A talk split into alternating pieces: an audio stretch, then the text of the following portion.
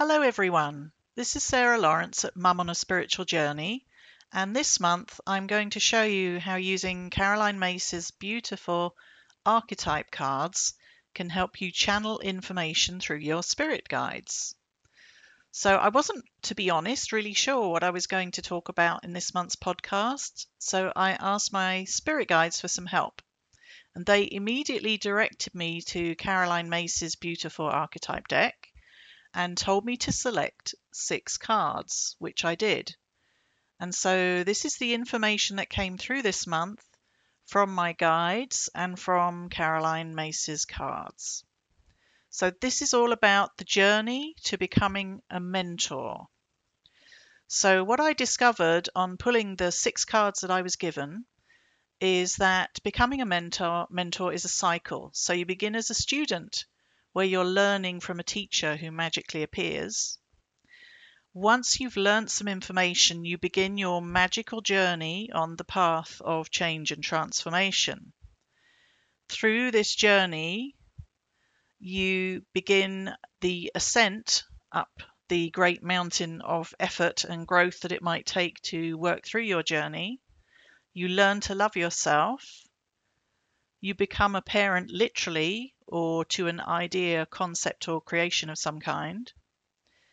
You then be- become a scribe where you're able to crystallize this knowledge and write it down. You finally become a soul poet where more spontaneous spiritual happenings occur. And then the cycle begins again of being a mentor. Now, in this six step archetype cycle, the cards that were chosen are the Mentor card, surprisingly, the Hero Heroine card, beginning the journey, the Lover, the Mother card, the Scribe, and the Poet.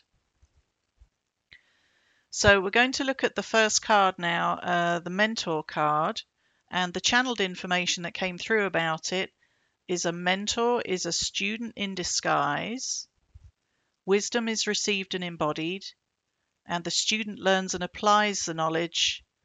Ultimately, the eternal student is born.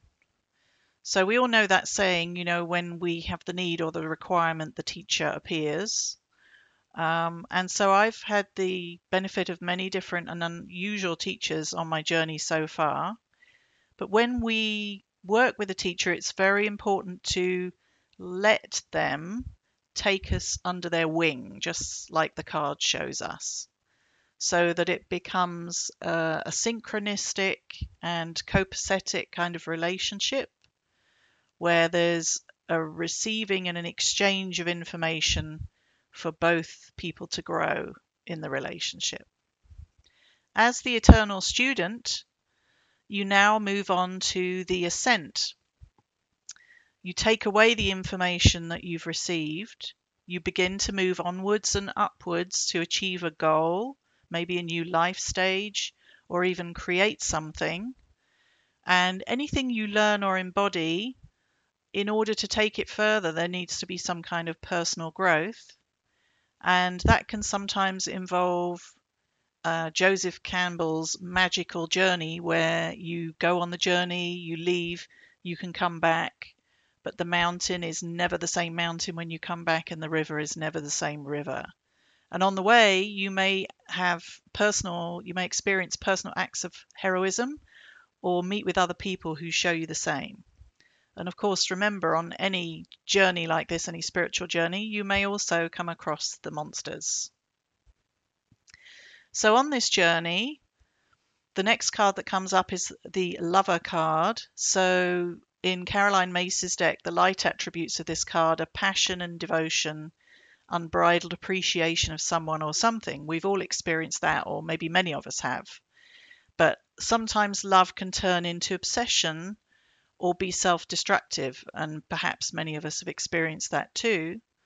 But on the um, cycle of the student becoming the mentor, the journey of loving another is really about discovering self love and as we learn to love ourselves, we have to naturally go through the experience of having both an open heart and a closed heart in order to know the difference.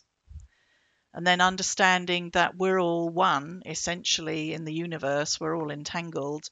So loving others is always a lesson about the self.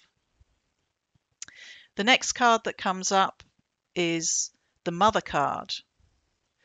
So I remember after my very first uh, Kryon uh, conference and experience of channeling, I had my my oldest was very small at the time, just a toddler, and I remember going home and thinking how in that particular channeling, Lee Carroll, who channels Kryon, had used the word responsibility over and over again, and I realised at that moment the depth of responsibility of taking on a, a very small infant and helping to grow them to adulthood.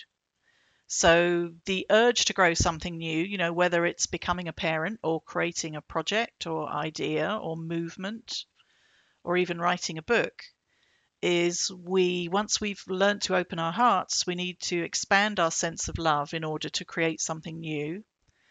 And there also needs to be an understanding that karmically we are always tied to what we create on this planet. That's part of the responsibility. And then the irony of that is at some point, whatever it is we've created needs to be let go, whether that's a child that grows into an adult and flies off into the universe on their own journey, or whether it's something that we've finished with, and in order to create something new, we need to leave it behind.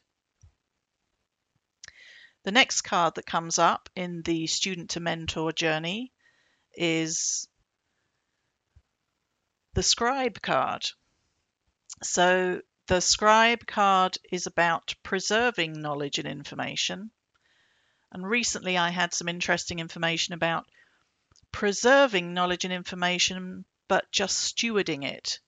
So we don't own any knowledge and information. We take it on, we may reprocess it and find a way to retransmit it that's more helpful for a particular person or group of people, but it really doesn't belong to us, it belongs to everyone as a whole. So, any knowledge, experience, and resources, once we've done the great ascent, we've learned to love ourselves, and we've created something new, from those experiences, our knowledge and experiences and resources become crystallized into something we can transmit to others. So, this is when we start to put together our own body of work in our mind through actions we take or even written down and that's when we start to be able to transmit this knowledge in useful ways and share it with others. So the next card, the final card in this cycle, almost the final card as you'll see, is uh, the poet card. And so the light attribute of the poet card is that we express soul insights in symbolic language. So, what's interesting about the spiritual journey is when we've reached a certain point in our evolution and we've had the desert period, we've had the dark night of the soul, we've worked through many things in our life, our soul becomes able to spontaneously express our crystallized knowledge, wisdom, and experiences. So the poet is born. Maybe we even start involuntarily mentoring other people and then we realize that we've been on this cycle all along. So the truth of the matter is the cycle of being a mentor and or a student has no beginning and no end. If we can keep the student mind, it means that we'll all have the opportunity to become a mentor over and over again.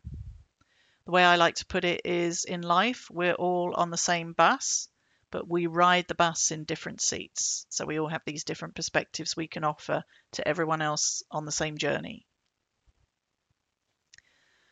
So there we go. We went through all six cards the mentor card, the hero heroine card, the lover card, the mother card, the scribe, and the poet card.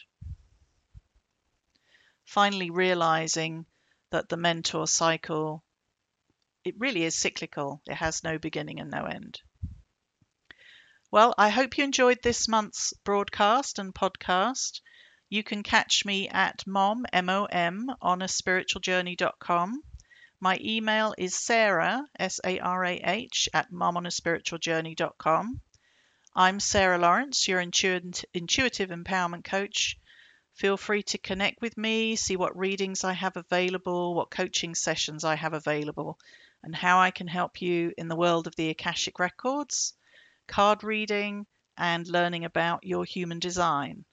Lots of light to everybody. I hope you have a happy May 2023.